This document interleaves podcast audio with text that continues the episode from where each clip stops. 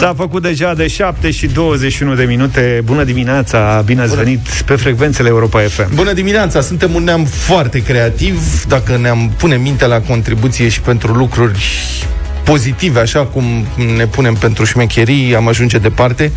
Un român a tras cu aspiratorul aproape 57.000 de euro din seiful unui magazin din Germania. În primul rând, ce înseamnă un magazin în Germania? Are seif? Da, da, Are bravo. seif, 57.000 de euro. În al doilea rând, în sfârșit, o motivație pentru bărbații care nu vor să dea cu aspirator. Da, domnule, Eu am așa da, așa da. Peste 30 de, experiență, de ani de experiență în domeniu, deci sunt pregătit pentru un tun puternic. Da. Deci fii atent cum s-a întâmplat toată treaba, să ne spui că dacă tehnic e fezabil. Da. Un domn, Constantin B., în vârstă de 30 de ani, a plecat dintr-un supermarket, mă rog, nu mai zic numele, din Tauber Bischofsheim, Main Tauber, Tauber Kreis. Bischofsheim. Așa că Mulțumesc. Luca a Tauber făcut germana. Luca a făcut Germania, a fost, Luca a vrut, era să cumpere mașini din Germania și atunci a A trebuit făcut să... mai multe, da, cu genul. Deci Tauber Bischofsheim. E în uh, raionul Main Tauber Kreis. Nu e raion în Germania, dar mă rog, așa este, nu știu cum se cheamă. În zonă, regiunea Main Tauber Kreis. Da. 56.870 de euro. Oho. Deci nici măcar 57 de mii pe care i-a luat dintr-un safe cu ajutorul unui aspirator. Venise cu aspiratorul de acasă. Logic.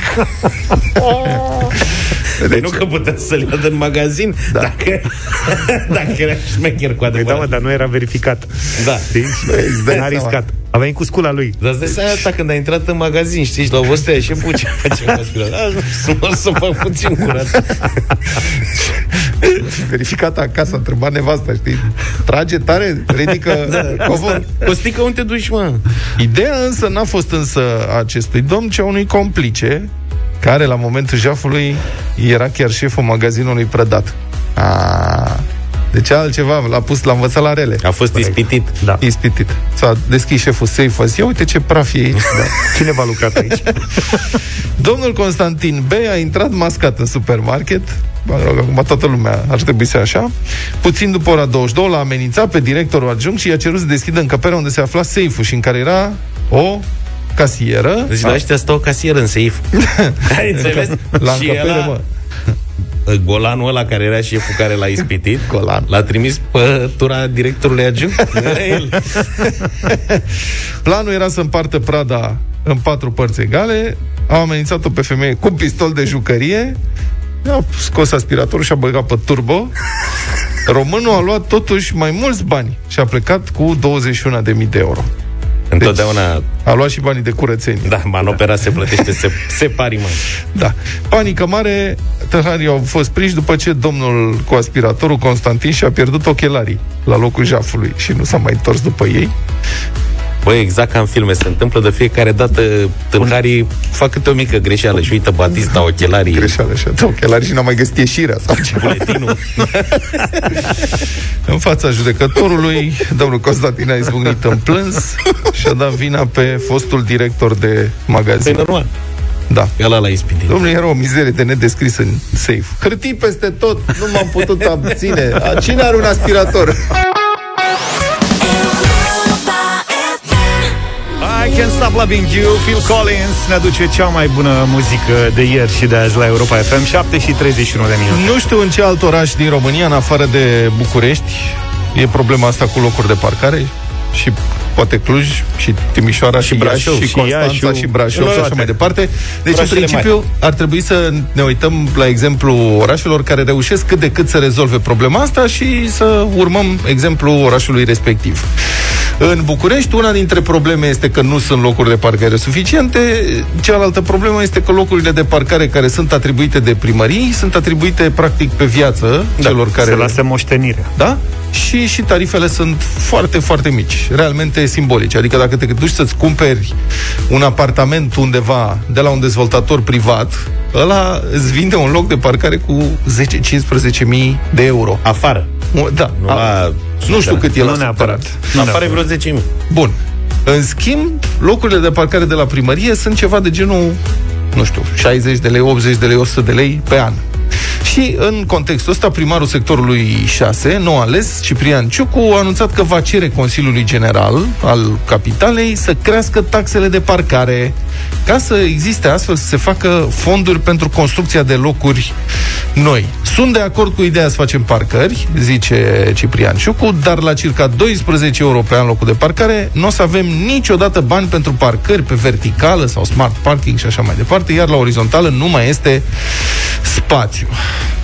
L-am sunat pe domnul primar. Bună dimineața! Bună dimineața! Bună dimineața. mai întâi să înțelegem contextul. Știți în sectorul 6, de exemplu, despre câte locuri de parcare sau pe câte locuri de parcare încasează taxe primăria? Despre ce bani vorbim? Da, în primul rând vreau să vă zic că este un consens al primarilor din București. Adică noi am discutat între noi și există un consens între primarii de sector că trebuie să facem parcări noi. Și nu mai este efectiv loc. Să știți că și bucureștenii sunt de acord cu dumneavoastră. Deci un consens general, toată lumea ar vrea parcări noi. Adică asta nu e neapărat o noutate că vrem parcări noi. Întrebarea e cum se execută. Spațiul este destul de limitat și intri în conflict cu spațiul verde și să alegi ce faci. Betonezi spațiul verde sau pur și simplu ne apucăm să construim parcări pe vertical. O parcare pe verticală, grosomodo, de 400 de locuri, costă undeva la 10 milioane de lei, aproximativ. E, banii ăia trebuie să vină de undeva. Și dacă vrem ca să facem parcări, să avem acești bani. E atât de simplu. Pentru că oricum se va amortiza într-o perioadă foarte, foarte de lungă de timp astfel de investiție, dar nu întotdeauna investițiile publice caută ca să genereze profit, dar măcar să putem să avem banii ca să demarăm. Ca să rămânem și cu această taxă de parcare care este la 3, uh, uh, 3 bani pe zi mai puțin de 3 bani pe zi, uh-huh. care este la 4 lei, 5 lei pe uh, lună. Da, da. Uite, uitați, domnul primar, acum Atunci eu nu permit, nu, să, nu, nu, nu vă învăț eu, numai o secundă, nu vă învăț eu cum să faceți, dumneavoastră sunteți primar, aveți responsabilitatea, dar banii sunt în piață, e suficient să vă duceți la o bancă să cereți un credit de 10 milioane de lei ca să construiți o parcare verticală. Întrebarea este ce tarif aplicați ceva, la parcarea cum, asta cum, ca cum să recuperați banii? eu să mă duc la bănci? Cum de nu m-am gândit eu ca primar să mă duc la bănci ca să iau bani?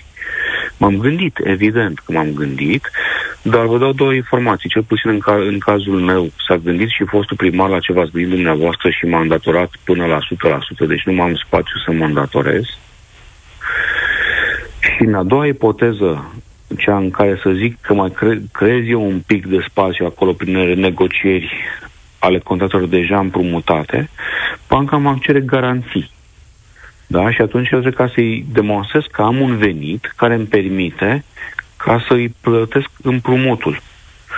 Dar despre asta este vorba. Și atunci eu, dacă am un venit uh, generat de parcări la un tarif extrem, extrem de mic, uh-huh. banca nu îmi va da cu ușurință acești bani, mai ales la gradul meu de naturare. Bine. Care bun. nu mi-aparține, adică nu mi-aparține, mi-aparține mie, dar nu am adus eu da. în acest uh, grad de naturare primăria. Atunci haideți să vă întreb altfel pentru o parcare construită cu 10 milioane de lei, o parcare de 400 de locuri despre care mi-ați vorbit, care ar trebui să fie tariful uh, perceput clienților? Păi acum să ne uităm la prețul prețe, undeva unde este și acum pentru parcările, uh, dacă vorbim de parcări publice, tariful primăriei de acum mi se pare normal. Dacă vorbim de parcări de reședință, aici uh, consensul între ceilalți primari a fost că trebuie să fie undeva la 300 de lei pe an. Mhm. Pe an. În deci, loc de 80. Sau 60. În loc de, în, în loc de uh, 40, 60, 80. Uh-huh. Pentru că acum uh, sunt uh, tarife diferențiate pe zone. Dacă stai în zona centrală, zona A, ai undeva la 80, dacă stai în zona B, ai undeva la 60, uh-huh. zona C 50 și zona D 40. Vă referiți la oraș în, în ansamblu, adică la capitală, la zona A? Capitala este, este împărțită la multe zone fiscale. Da, am înțeles. Adică în sectorul 6, în sectorul 6 presupun că sunteți uh, ce? Zona C deja, nu? Zonul sectorul 6 are foarte puțin zona nesemnificativ. Okay. Deci noi suntem în zona B, C, D. Câți bani încasează primăria sectorului 6 din taxe de parcare anual, știți? Păi, da, știu. Încasează undeva la 40 de mii de locuri cât sunt acum, înmulțit cu taxa de parcare. Deci cam aici este suma. Deci destul de puțin, nesemnificativ, nu suficient încât să ne permită să amenajăm parcări noi. M-ați întrebat câte locuri de parcare sunt și nu vă răspunsesem. Am înțeles. Deci 40.000 de locuri cu taxă. Asta vă referiți? Da, cele, mă refer la cele rezidențiale. Rezidențiale pe care primăria le taxează. Cu sume de da. cât? 60 de lei anual sau cum? 60 de lei anual, 50 de lei anual aici. Da, sunt 66 de lei pe an în zona B. Uh, oricum, uh, în momentul de față, o parcare publică privată uh, costă în jur de 400 de lei pe lună. Atâta e, de exemplu, la Bucurobor. Știu eu, e un exemplu concret. O parcare de stat, să zicem, care ar fi mai ieftină, dar până la urmă o parcare de reședință trebuie să aibă un preț pe măsură, pentru că este și vorba de confort, că una e să parchezi fix în fața blocului și alta e să te duci până la o parcare mare, cum ar fi să, cum ar urma să fie cele construite. Da. da, aici este, dați-mi puțin, aici este vorba și de o politică pe care ar trebui să aibă în special primăria capitalei cu privire la mobilitate, pentru că, practic, uh, scopul este ca să și schimbi comportamentul de mobilitate. Și nu mă refer acum în COVID, din pandemie, că o să treacă și asta. Mă refer chiar ne dorim ca oamenii să folosească exclusiv mașina individuală pentru transport în mediul urban, pentru că este și foarte ieftin, este extrem de ieftin să-ți cumpere un hârb de mașină și să o abandonezi pe oriunde prin spațiul public. Exact. Nu, mai, nu avem locuri pe trotuare. Spațiul verde este nu mai este verde, este noroi. Da. Este un dezastru generalizat. Și atunci, domne, trebuie să facem ceva. Oamenii încerc să fac ceva. Uh-huh. Oamenii îmi spun și susțin, cum a spus dumneavoastră, domne, sunt tarifi foarte mici. Dar e normal să plătim mai mult pentru așa ceva. Da, mi-e teamă că diferența, sigur, e mare când zici de la 60 de lei pe an la 300 de lei pe an, dar la cele 40.000 de locuri de parcare, asta înseamnă că de la o încasare teoretică, nu de 2 milioane și jumătate, mă rog, mai puțin de 2 milioane și jumătate de lei anual, ați crește la 12 milioane de lei anual. Măcar în condițiile, de parcare cu... în condițiile în care spuneți că o singură parcare de 400 de locuri costă 10 milioane, adică ritmul ăsta, dacă vă bazați pe acești bani încasați din parcare ca să dezvoltați alte uh, parcări, cred că e mult de așteptat. Da, cum a spus și noastră, nu este o sumă mare 300, dar în fine, uh, ideea este că eu mai pot să vin și cu alte surse bugetare. Și acum lucrăm, strângem date, că nu poți să faci o politică fără date și uh, să strângem date ca să vedem uh, câte facem și unde facem. Poți să faci mai multe și de locuri mai puține, cu locuri mai puține, de exemplu. Adică am putea începe deja vreo 5 parcări, uh, undeva la 150-200 de locuri. Uh-huh. Pot să, sunt niște sisteme acum de smart parking, uh, care sunt pe uh, cu acțiune automată. Deci noi acum căutăm soluții, dar la un moment dat va trebui ca să le și finanțăm. Bun, am înțeles. Mulțumesc foarte mult. A fost în direct la deșteptarea primarului sectorului și primarul sectorului 6 din uh, capitală, Ciprian Ciucu. Mulțumim pentru toate aceste explicații. Ați văzut, există această discuție în, între primarii de sector din București pentru creșterea semnificativă a tarifelor de parcare rezidențială, parcare de reședință, de la vreo 60, 70, 80 de lei anual spre 300. Uh, spre 300 unele surse spun că există cerere și pentru 600. Cred că e un uh, bun moment să purtăm o discuție cu voi, prieteni. 0372 069599 e numărul nostru de telefon pe care îl știți. Cum vi se pare această idee și dacă vi se pare eficientă? Ați văzut uh, că, mă rog, banii care s-ar strânge nu sunt, de fapt, chiar atât de mulți ca să permită o dezvoltare masivă a locurilor de parcare. Ar fi nevoie și de uh, alte surse bugetare. Bun, ați acceptat scumpirea taxelor de parcare sau nu. 0372 069 599. Vă așteptăm în câteva clipe și mesaje pe WhatsApp 0728 3 3 de 2. Da, și aici nu e vorba numai strict de bani, e vorba că acum sunt foarte ieftine și sunt practic, cum spuneai tu la începutul intervenției, pe viața ale unor oameni care plătesc această taxă infimă și în timp ce alți locatari nu au niciodată parte de locurile alea de parcare. Poate ar fi o soluție și să se rotească, să fie doar pe câte un an contractul, după care să primească și altcineva loc de parcare.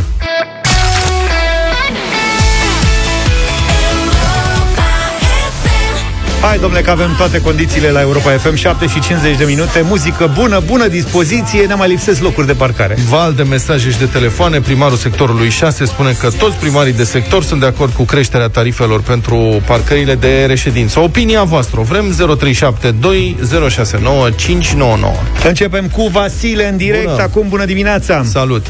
Bună dimineața. Bună, bună dimineața, Te rog. uh, legat de locurile de parcare, uh, domnul primar, eu sunt de acord să mărească prețurile, dar uh, dacă stau, să, să ne gândim, mai bine un procent este destul de mare ca să de, ducă parcările cu 500% sau uh, ceva de genul ăsta. E, dânsul nu s-a gândit că s-ar putea să existe oameni care nu vor mai parca, vor renunța la locul de parcare și se vor duce la colțul străzii și în felul ăsta 40% vor rămâne goale. Mm-hmm.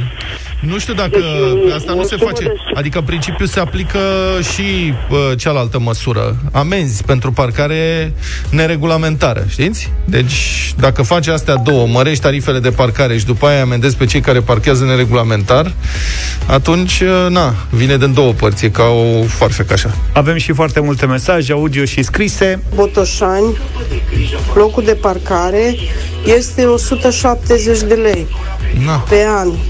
Păi față de București e o diferență. Ca să vezi. Da, au venit foarte multe mesaje din țară, la Iași 130 de lei pe lună, la Oradea, ce fără supărare, nu se poate, la noi este 100 de lei, se licitează de la suma asta în sus.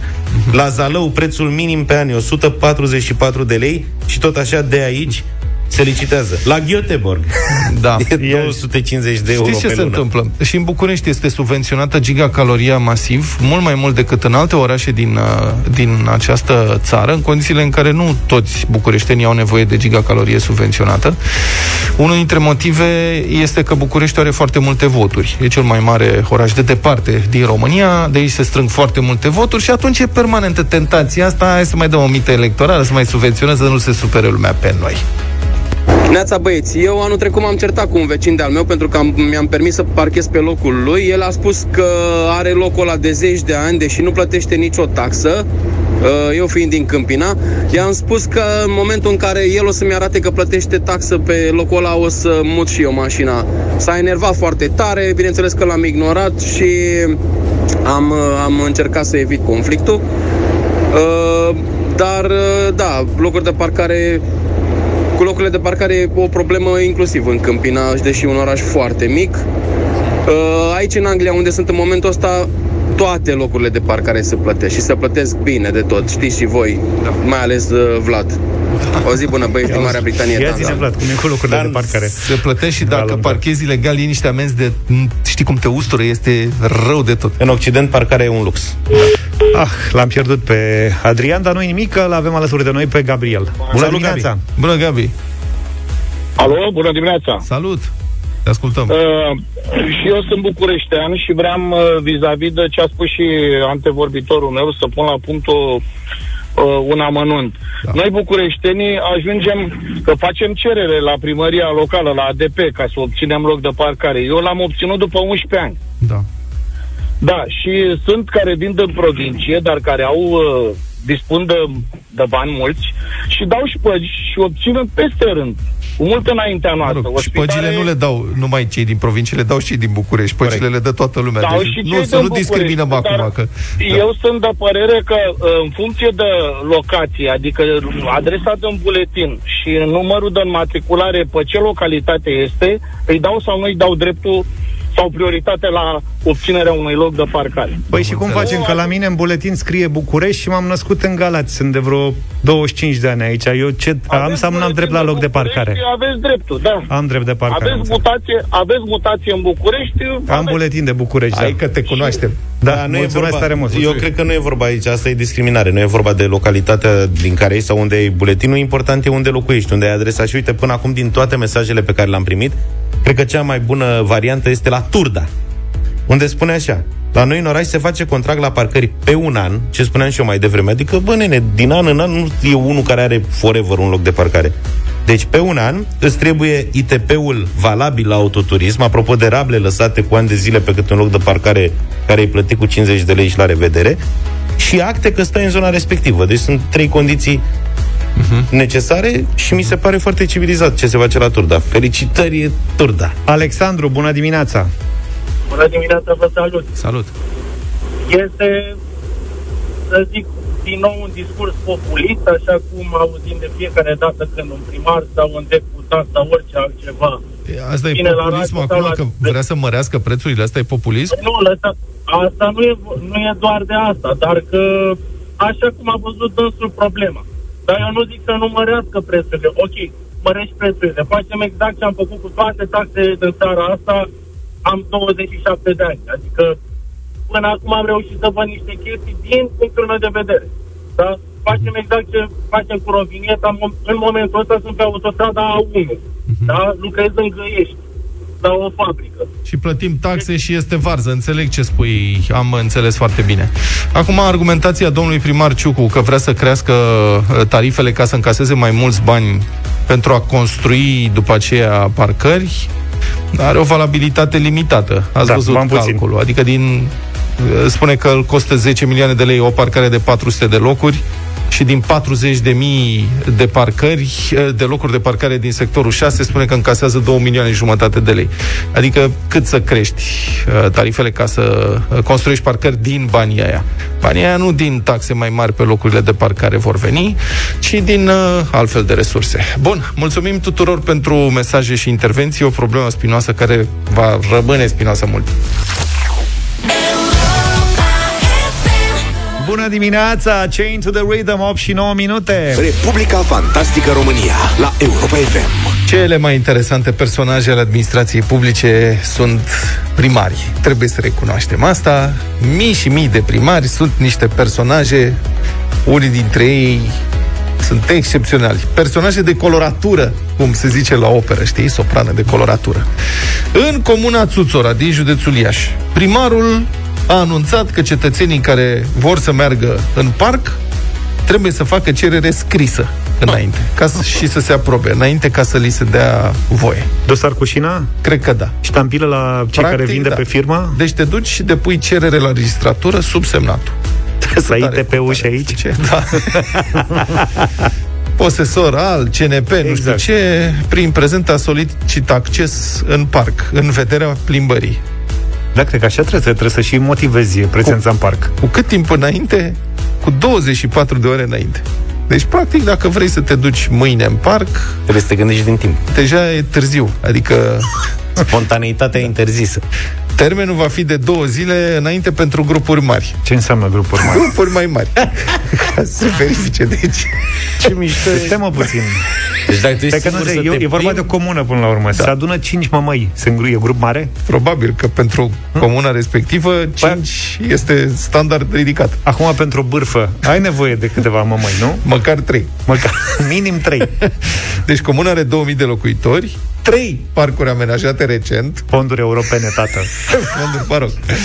Primarul este foarte iritat de faptul că unii săteni care intră în parc sau se duc să joace forbal pe terenul sintetic fac stricăciuni. Au și teren sintetic? Au teren sintetic, da. Și ce stricăciuni fac? Beau, fumează. Iată ce declară domnul Cristinel Albu, primarul comunei Țuțora, citat de știrile ProTV. Tinerii de diferite vârste au încercat să facă și alte activități în afară de cele de recreere. Eu imaginez un control. Ce activități faceți voi aici, tinerilor? deci tinerii făceau următoarele activități. Citez, să consume băuturi alcoolice, fumat și toate au dus la vandalizarea parcului. Băi, corect, adică dacă bei și fumezi în parc, nu știu cât de civilizat ești și dacă nu ești civilizat, ai șanse să fii barbar. Dacă ești barbar, ai putea fi și vandal. În principiu, dacă bei și fumezi, poți să vandalizezi orice, nu neapărat parcul. Da. Care e treaba cu cererile depuse la primărie? Ideea e așa, dacă primăria știe cine și când intră pe bază de cerere aprobată, ar putea pune un responsabil să supravegheze plimbăreții pe durata programată. Deci, deci e cu supraveghetor. Avem solicitare de plimbare pentru un grup de trei persoane și un cuplu de îndrăgostiți între orele 10.30 dimineața 12.30. Vă repartizăm grup, un consilier. Da, și îndrăgostiții vor de la 11, a zis băiatul că ar vrea el până la 15, dar fata nu poate să decât până la 14, domn primar. Mută-i pe ăștia doi mai devreme cu jumătate de oră ca să nu se încalece. Da. Cine să nu să se încalece, se domn primar? Să nu se încalece îndrăgostiții cu ei Vai, domn primar, cum vorbiți. Nu înțelegi la ce mă Vai refer, de capul meu. Da. Iată ce zice un țuțorean. Țuțorenii par să fie de acord. De ce râzi, băi? Dacă ești locuitor al comunei Țuțora, ești țuțorean. Iată ce zice un țuțorean citat de știrile ProTV. Citez. Copiii strică. Are dreptate, domn primar. Să facă niște orare. Adevărul, copiii strică, știm foarte bine. Este gălăgie. Ăștia, de la 17 la 21 de ani, mai consumă și alcool. Conducerea are dreptate. Ceva frumos ca să strice? Ar fi păcat. De la, de la 17? Cred deci... că nu știe două primari multe. Da. Deci e important să fie organizare, noi susținem ideea, am vrea să o vedem și pusă în practică pentru a vă mai relata despre această poveste. Deci așteptăm de la ascultătorii noștri din uh, comuna Tuțora. Tuțora. De la Tuțoreni, practic. Da, să ne transmită tuturor din județul Iași, să ne transmită, vă rugăm, pe Update. WhatsApp la 07283132, când o fi, nu acum, cum arată modelul de cerere și cum arată apostila de aprobare din partea domnului primar, numărul de registrare și așa da, mai poate mai sunt și alte reguli în uh, Țuțora, să ne scrie Țuțora în da. când. Să ne explice. Să ne explice cum e viața în Țuțora. Și apropo de ce ai zis tu cu cinci mamăi în parc, ne-a da. scris cineva Cinci zice, doamne mai în vârstă. Minim 3. Minim 3. Că dacă Am sunt doar minim. două, e taină. I love that the morning show guys are real and they know what's going on where I live. Cu Vlad, George și Luca la Europa FM.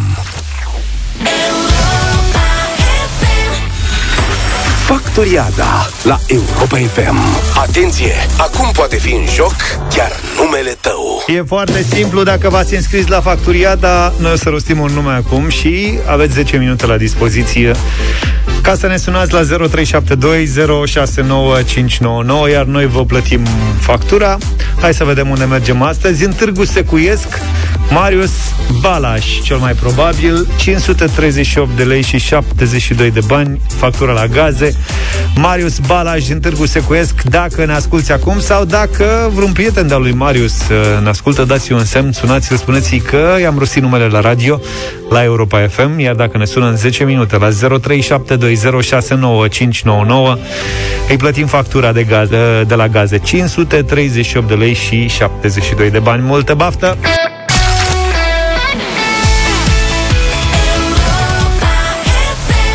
The Final Countdown de la Europa la Europa FM 8 și 27 de minute. Domnule, nu poți să spui un nume la radio că te sună oamenii înapoi. Ne-a sunat Marius, Marius Balaj din Târgu Secuiesc, are o factură la gaze de vreo 540 de lei aproximativ. Bună dimineața, Marius! Bună dimineața! Neața. Ce, ce faci? Mulțumesc bine la birou. La... Acum am pornit uh, activitatea și zic să vă spun. Iartă-ne că te reținem de la muncă. Știm că ai multă treabă. Nici o problemă, nici o problemă, pentru că așa ceva tot timpul. Bine, ai o factură destul de mare la gaze. Pe ce lună e? Uh, păi este, de fapt, o autocitire pe trei luni, de-aia s-a adunat. Ah, e o combinație acolo. Da, da, pentru că uh, așa a fost făcut de prima dată contractul, două luni cu estimare și a treia lună vine Am înțeles. E o corecție da. acolo. Bine, Marius, da. felicitări. Îți mulțumim că ai avut Mulțumesc. încredere și te-ai înscris la concursul nostru pe europafm.ro iar acum noi mulțumim îți plătim factura asta mare la gaze. Bravo! Mulțumim, mulțumim, o zi bună vă dorim. Numai bine, Marius, din Târgu Secuiesc, felicitările noastre, ai uh, plătită factura la gaze.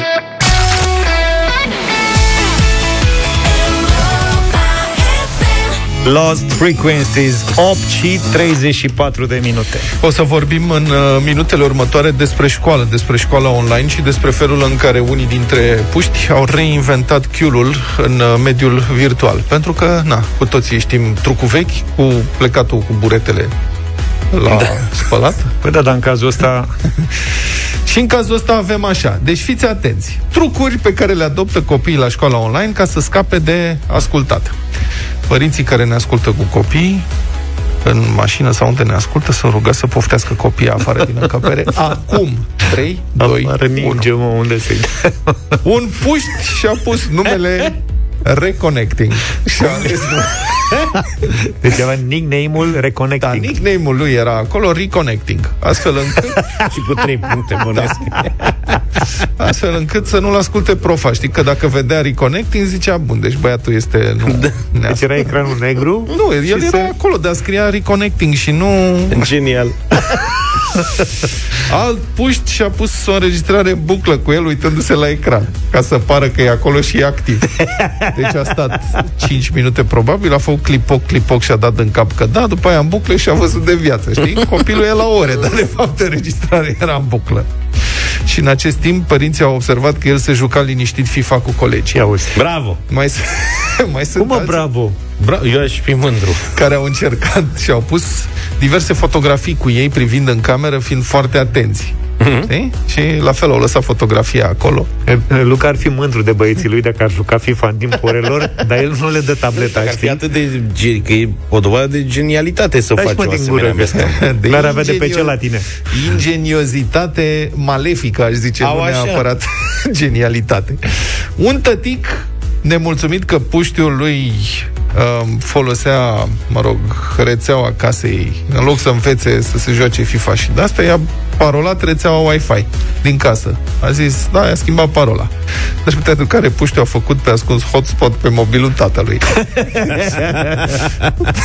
și planul brusc consuma foarte multe date și ăsta liniștit își vedea de viață în continuare. Și alt puști, uite aici, ingeniozitate malefică, i-a trimis un virus profului. Ăsta a dat deja click e alt pe un nivel. fișier, i-a blocat computerul, o oră liberă pentru toată clasa, a fost distracție mare, haiuri și așa mai departe. Foarte multă creativitate în privința școlii online, era și inevitabil dintr-un anumit punct de vedere.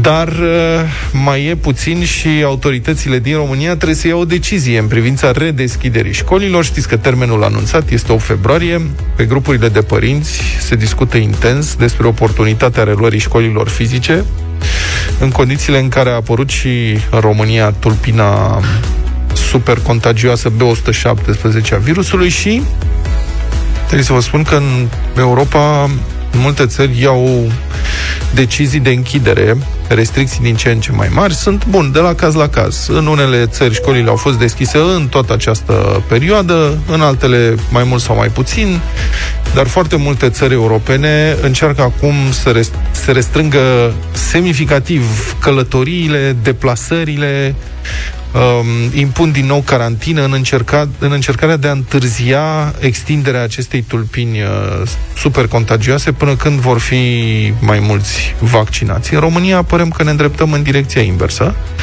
Avem focare de infecție cu B117 ăsta, mai sunt două tulpini, una din Africa de Sud, una din Brazilia, care cred că încă n-au ajuns în Europa, nu am ultimele informații, dar care Cred sunt că- foarte periculoase. Cred că în România nici nu știm care e nivelul la care s-a ajuns cu tulpina asta, având în vedere că, din ce am înțeles, sunt doar trei laboratoare care da. pot să o descopere. E complicat de testat, dar cel mai îngrijorător lucru este că ce s-a confirmat până acum, focarul de la școala asta, uh-huh. primul caz, sunt oameni care nu au călătorit sau nu au intrat în contact cu persoane care au călătorit în străinătate, ceea ce înseamnă că, de fapt, este transmitere comunitară. Nu mai știi de unde vine. Vine de peste tot. Anchetele epidemiologice sunt greu de făcut acum.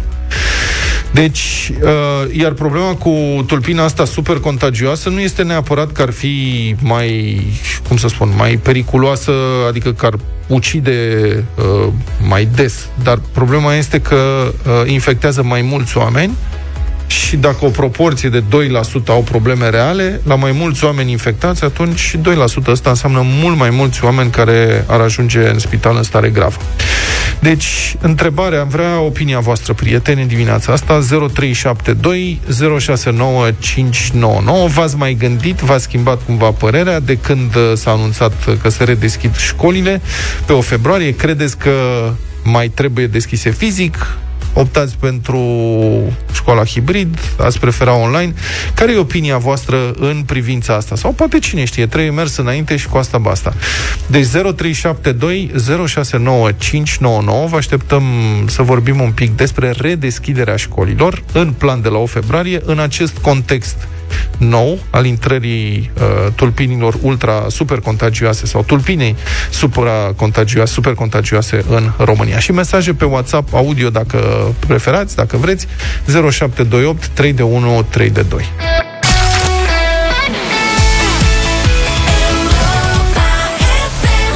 8 și 48 de minute. Ne-am întors uh, în deșteptarea la Europa FM Câteva zile de școală, o săptămână de vacanță și după aceea, în principiu, de pe 8 februarie, școlile ar trebui să reînceapă cursurile fizic în clase, într-un context epidemiologic, epidemic destul de complicat.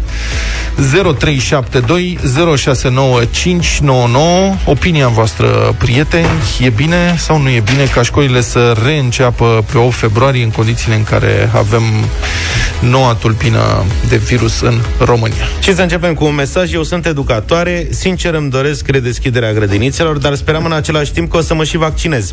Din păcate, cu greu m-am programat pe 7 februarie, iar acum aflu că se va amâna cu 10 zile. Îmi e frică de virus, mai ales că în casă suntem toți cu boli cardiace și ne-am ferit în acest timp.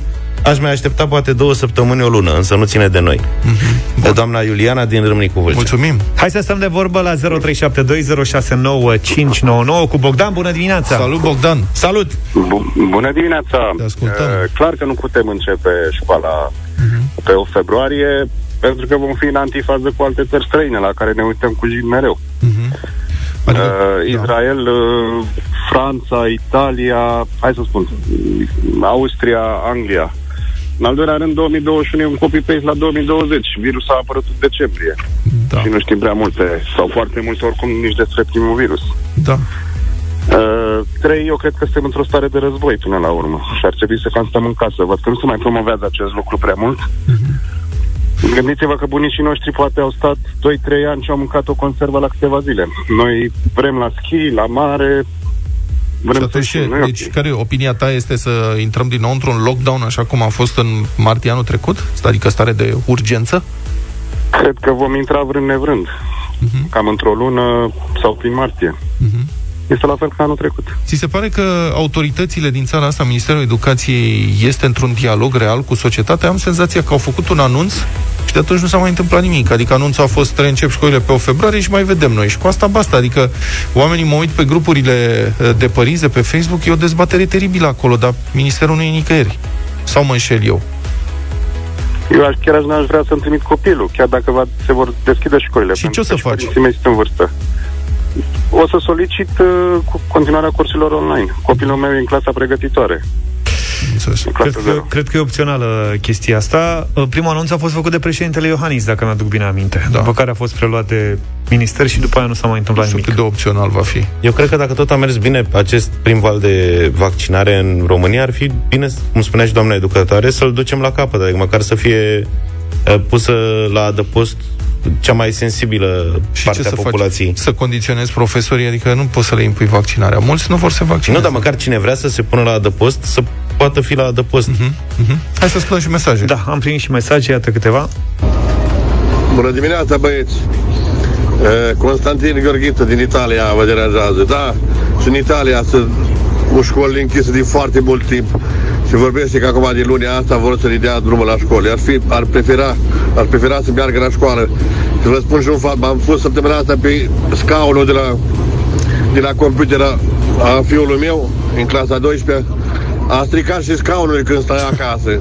I s-a lipit scaunul de fund. Mai meargă și un pic la școală, mai fac un, un pic de, de mișcare, un pic să mai socializeze, că așa devin, devin una cu scaunul de la computer. Vezi, Sigur. ăsta e un alt punct de vedere care nu are nicio legătură, nu vorbește nicăieri de virus sau de infectare sau... Da, e varianta în singura, care problemă, ignori. singura problemă este disconfortul creat de faptul că stă prea mult în fața calculatorului. Au și acești oameni dreptate. Corect. Deci eu înțeleg foarte bine exasperarea părinților uh, și îngrijorarea lor pentru faptul că copiii stau foarte mult în casă și educația merge cum merge. Adică online, să fim serioși, e un experiment deocamdată și nu știu cât de bine merge. Am primit un nou mesaj de la un cadru didactic. Bună dimineața, sunt profesor, nu vreau să înceapă școala, nici acum nu am prins programare la vaccin. Eu cred că după Paște ar fi cel mai nimerit. Va fi un dezastru. Autoritățile ar trebui să asculte vocea populației, ne scrie Ofelia din Deva. Și a specialiștilor, pentru că specialiștii avertizează că nu e în regulă. Bună dimineața, băieți! Sunt de acord cu deschiderea școlilor și vă spun de ce. Virusul COVID a suferit foarte multe mutații de la debutul lui. Chiar această mutație, dacă nu mă înșel, este din septembrie în uh, Marea Britanie. Și dacă tot va suferi mutații și mutații, oare când se va începe școala? Tot se va amâna, tot se va amâna? Cam cât? Peste vreo 10-15 ani o să înceapă școala? Dacă tot o să sufere mutații, virusul trebuie să ne gândim și la copii, să gândim și practic. Adică lumea trebuie să meargă înainte. Nu avem ce face. Deci nu putem opri o întreagă planetă, o educație, doar că acest virus suferă mutații. Trebuie să avem grijă, precauție, ca până acum. Uh-huh. Roxana Piatraneamț.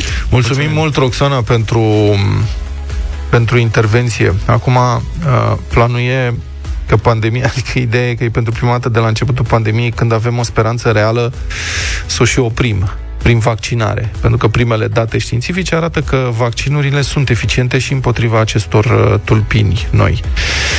Deci, măsurile pe care le iau unele țări sunt uh, scopul lor este să întârzie extinderea uh, epidemiei, pandemiei cu aceste tulpini, până se vaccinează cât mai mulți oameni. Vedeți? Deci asta este speranța acum. Domnule, putem să o oprim. Și eu sper să o și oprim, să se și întâmple lucrurile. Încă o dată, mie acesta...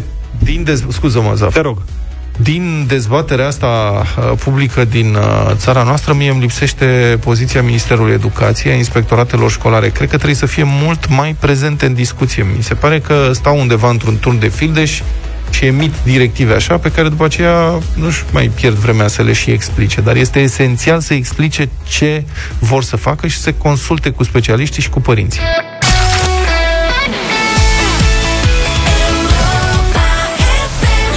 Man și s-a auzit și Hallelujah. Jerry Halliwell, 9 și 10 minute. E o vorbă, o știți prea bine, care zice că românul s-a născut poet, dar destui români par să trăiască acum cu impresia că s-au născut și medici.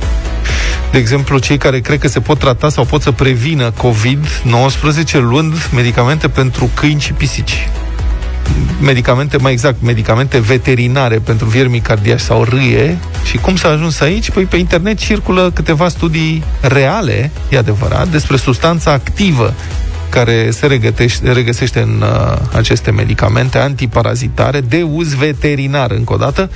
În cadrul testelor, substanța respectivă, căreia noi nu-i vom da numele, pare să aibă unele efecte în a opri multiplicarea SARS-CoV-2, dar Atenție, acestea sunt doar teste incipiente.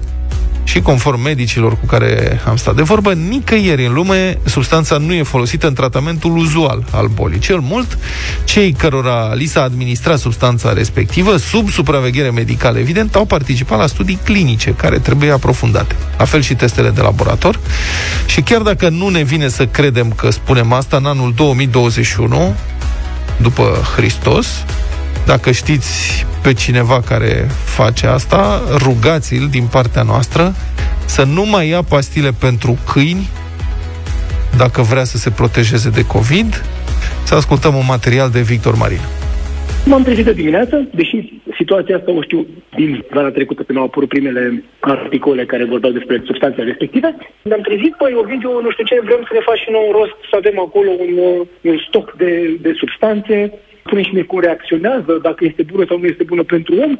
Oamenii pur și simplu cereau specific, fără să se ascundă, pur și simplu, bă, aș vrea și eu substanța respectivă pentru că am văzut, am auzit, am citit că ar fi bună pentru prevenirea sau combaterea la un anumit nivel a virusului în stadiu incipient. Ovidiu Roșu este veterinar la Fundația Visul Luanei. În ultima vreme, lui și colegilor săi de breaslă le-au fost cerute tot mai multe rețete pentru anumite medicamente folosite la tratarea scabiei sau a viermilor intestinali și cardiaci, la câini, pisici, vaci sau oi. Conține o substanță antiparazitară care cândva, după multe studii, teste și calibrări, ar putea fi folosită și în tratamentul anticovid. Rezultatele primelor teste sunt încurajatoare, numai că de la rezultate încurajatoare până la folosirea pe scară largă în tratamentul împotriva COVID-19 e cale lungă. Substanța respectivă e folosită la tratamentul uzual al COVID-19 în vreo țară? Nu.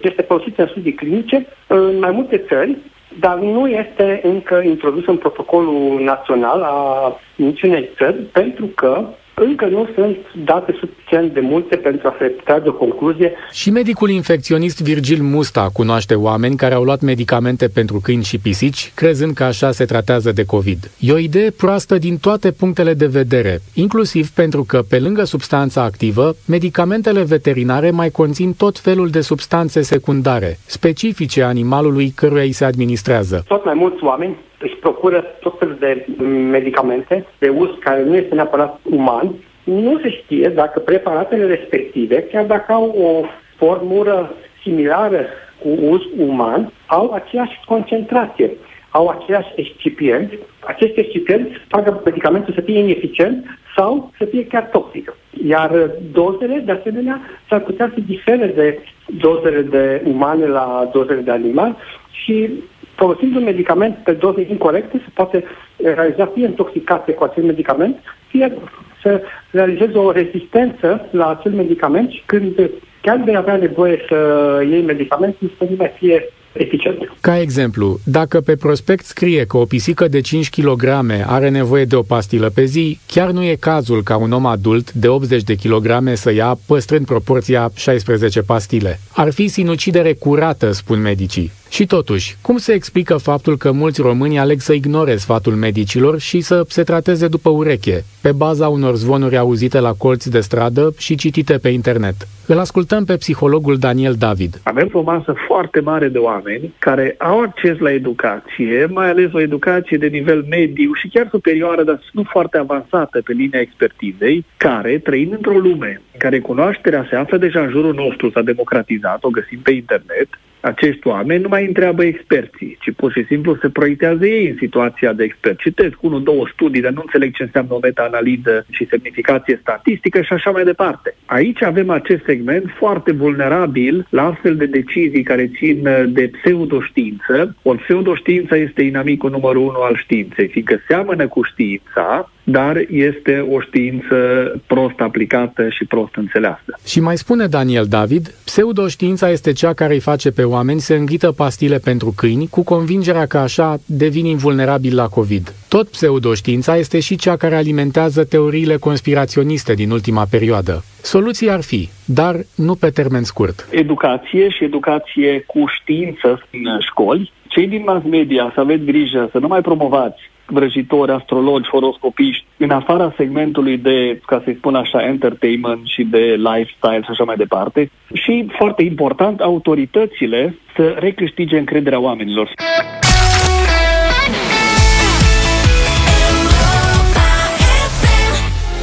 Blinding Lights de la The Weekend Am ajuns la 9 și 23 de minute. Eu sunt tare curios. Ce o să votați astăzi în bătălia hiturilor?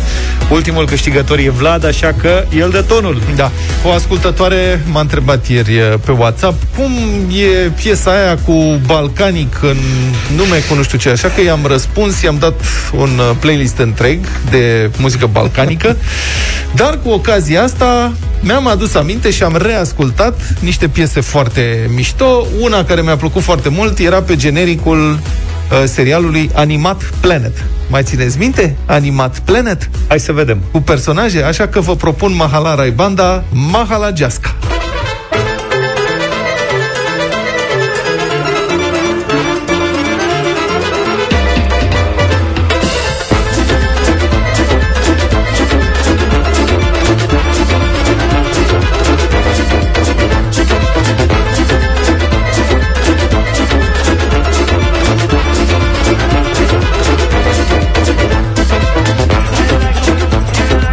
Mine mă bucură foarte mult inițiativa de astăzi a lui Vlad, că sunt un mare fan al muzicii de taraf. Însă astăzi vă propun cumva tangențial, zdop și zdup, moldovenii s-au născut.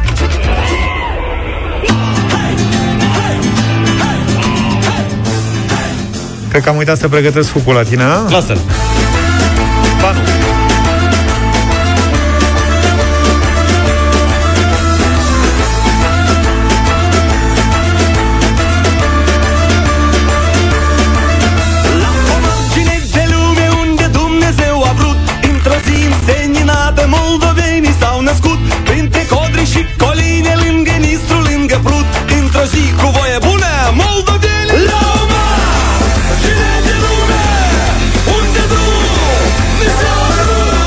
Gorju, e- Gorju e în Balcani?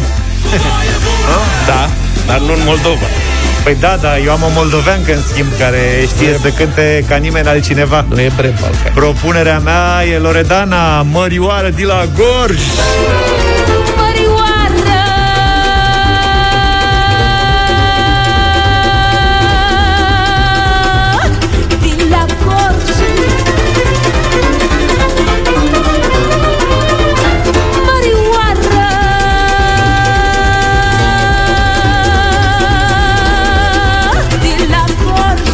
0372069599 Hai să intrăm în direct și să vedem A sărit centrala în aer. Așa ce și cum, da. Uh, Mihaela, bună dimineața! Bună, Bonjour! Mihaela. Bună dimineața! Vlad, când ai dat tu prima melodie, a fost ok, dar când a venit Luca, tot moldovenii fruntea. Deci păi da, dar vezi că a mai venit unul A venit după. și George cu gorjenii. A venit un moldovean după. Noi bai! Noi bai. Moldovenii să trăiască! Mulțumesc, Mihaela, Luca. bine. Mulțumim. S-a bine. notat. Votul merge la Luca în dimineața asta. Stai așa, mergem și noi la Florin. Bună dimineața! Bună dimineața, piesa de lângă butucul de poamă, moldovenii s-au născut. Mulțumim Moldovenii frumos. s-au născut. Mersi. Ia să-l luăm și pe Robert. Bună dimineața! Neața, Salut, Robert. Bună dimineața! Îmi pare rău să vă spun, sau îmi pare bine să vă spun, sunt moldovean, așa că voi vota cu Luca în dimineața asta. Și pare rău să vă M-a spun. sunat un Pare gorjean. bine, care e problema? Aici avem, uh, cum să spun, deci Libertate. un moldovean jumate, Da. practic, în studio. Nu, Cum nu? un moldoven și două jumătăți, că și eu sunt cumva Na. despre bunicii tatălui Bă, moldoven. da, acum vă dați moldoveni și voi, Părinții adică aveam și eu un tatălui, da. teritoriu cumva și acum sunteți moldoveni și voi. Dacă Bine, bunicii asta e- mei sunt moldoveni dinspre tata, ce să fac? Asta e piesa tradițională a lui Luca. Da. Luca o propune cam o dată la două luni Și câștigă. câștigă. Nu, nu, cu nu. ea, asta e. Stop și stop, nu piesa asta.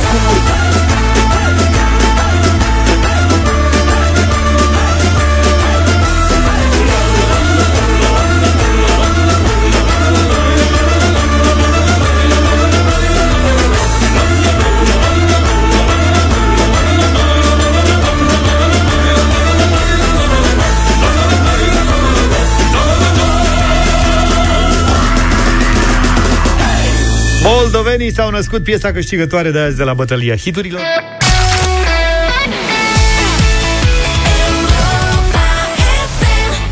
Foarte bună piesa asta de la Maroon 5 Acum se așteptăm cover nu? Da Că de multe ori e mai bun decât originalul Dar nu întotdeauna de multe ori? Da. Uneori Nu, uneori Uite, un cetățean a fost curios pe Twitter. Cine mai are Twitter în ziua de azi, în afară de mine și de Vlad, uite? În România? În România, da.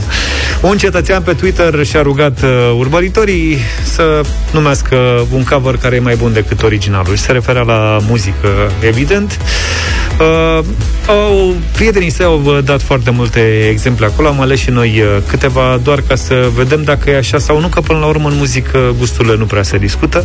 Și o să începem de foarte departe, de la Beatles, cu originalul pentru With a Little Help from My Friends. How do I feel by the end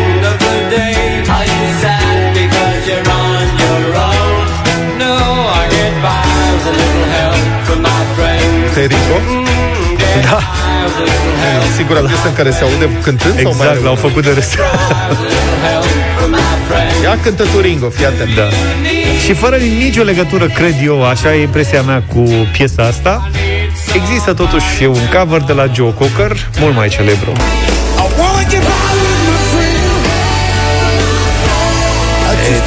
I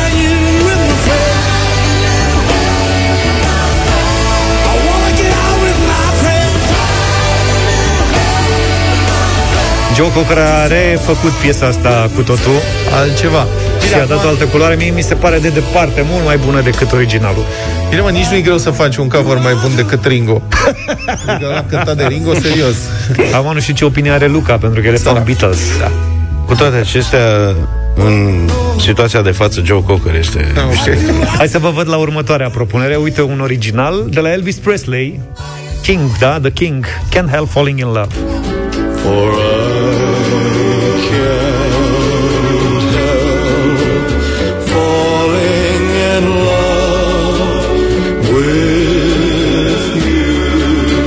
cover de la niște cetățeni pe care îi iubesc maxim. UB40. Hai, mă. Ia uzi. Du-te, mă, de aici. Fă tu nuntă cu Elvis Presley. Haide, mă, lasă, da, mă, corect. face cu nunta. Serios, așa? Ia uzi. Facem cu pinguinul un cover. Ce să spun? Voce Elvis tată. Presley, indubitabil, Dar și interpretare UB40. Mă scuzați. Ritm, cu tare. Dar Și feeling-ul e la Elvis. Acolo e toată treaba. Acolo e sentimentul, acolo e emoția. Ce vorbești, mă? Ia uite feeling aici pe ringul de dans. Ia uzi uzi, calculatorul cum face ritm. Ia uzi.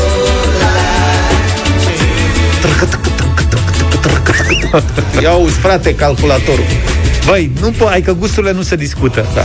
Poate că, poate că printre ascultătorii noștri au și, uite, sunt diferite păreri. Dar ăștia iubi foarte ăstora nu le e rușine că ei n-au făcut decât cover-uri. Toate, ei n-au nicio piesă originală a lor, serios. Da, dar uite că le-au meșteșugit așa, adică nu le-au lăsat vraiște. În ce sens le-au meșteșuși? Păi mă, uite, un au calcula- schimbat ritmul la piesa asta, adică au luat doar versurile. E un calculator presetat, mă, de corg, de orga aia, știi? Pac, apasă pe două butoane, ea face ritm nou. Hai, Mă, pleacă de aici. Și ce brenciu are originale? e același lucru și are un succes enorm. Nu cred. Uh, David Bowie, The Man Who Sold the World, original.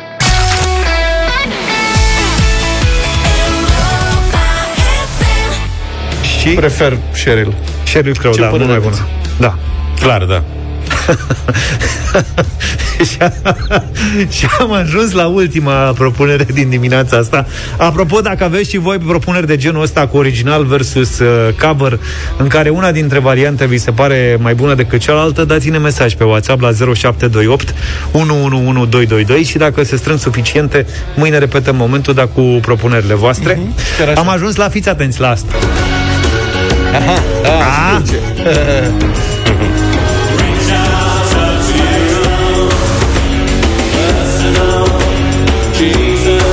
Momentul Johnny Cash Mamaie, știi? Toată lumea a crezut că ăsta e cover după Johnny Cash Viceversa. Și de fapt e invers Depeche Mode au venit cu Personal Jesus Și a venit și tata e cu versiunea lui Someone to hear your prayers, someone who cares.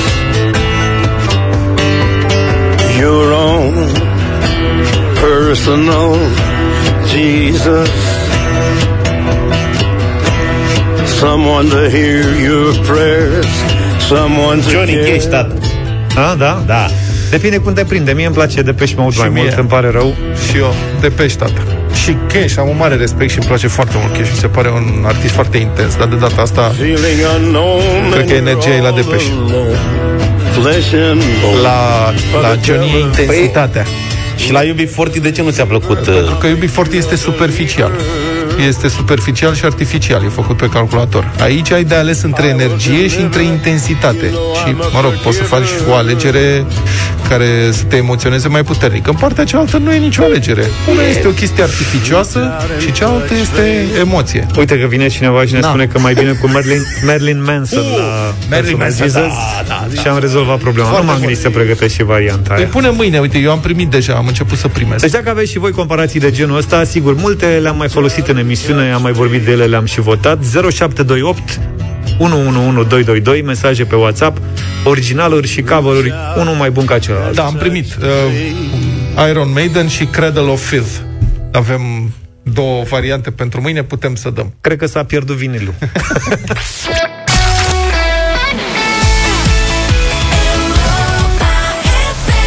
Nouă și 51 de minute, Madlena Zilei în deșteptarea. S-a născut pe 27 ianuarie 1756, unul dintre marii muzicieni ai omenirii, un compozitor excepțional de creativ, un talent precoce care la numai șapte ani a început un turneu de interpretare al marilor curți princiare europene, fiind prezentat familiilor regale.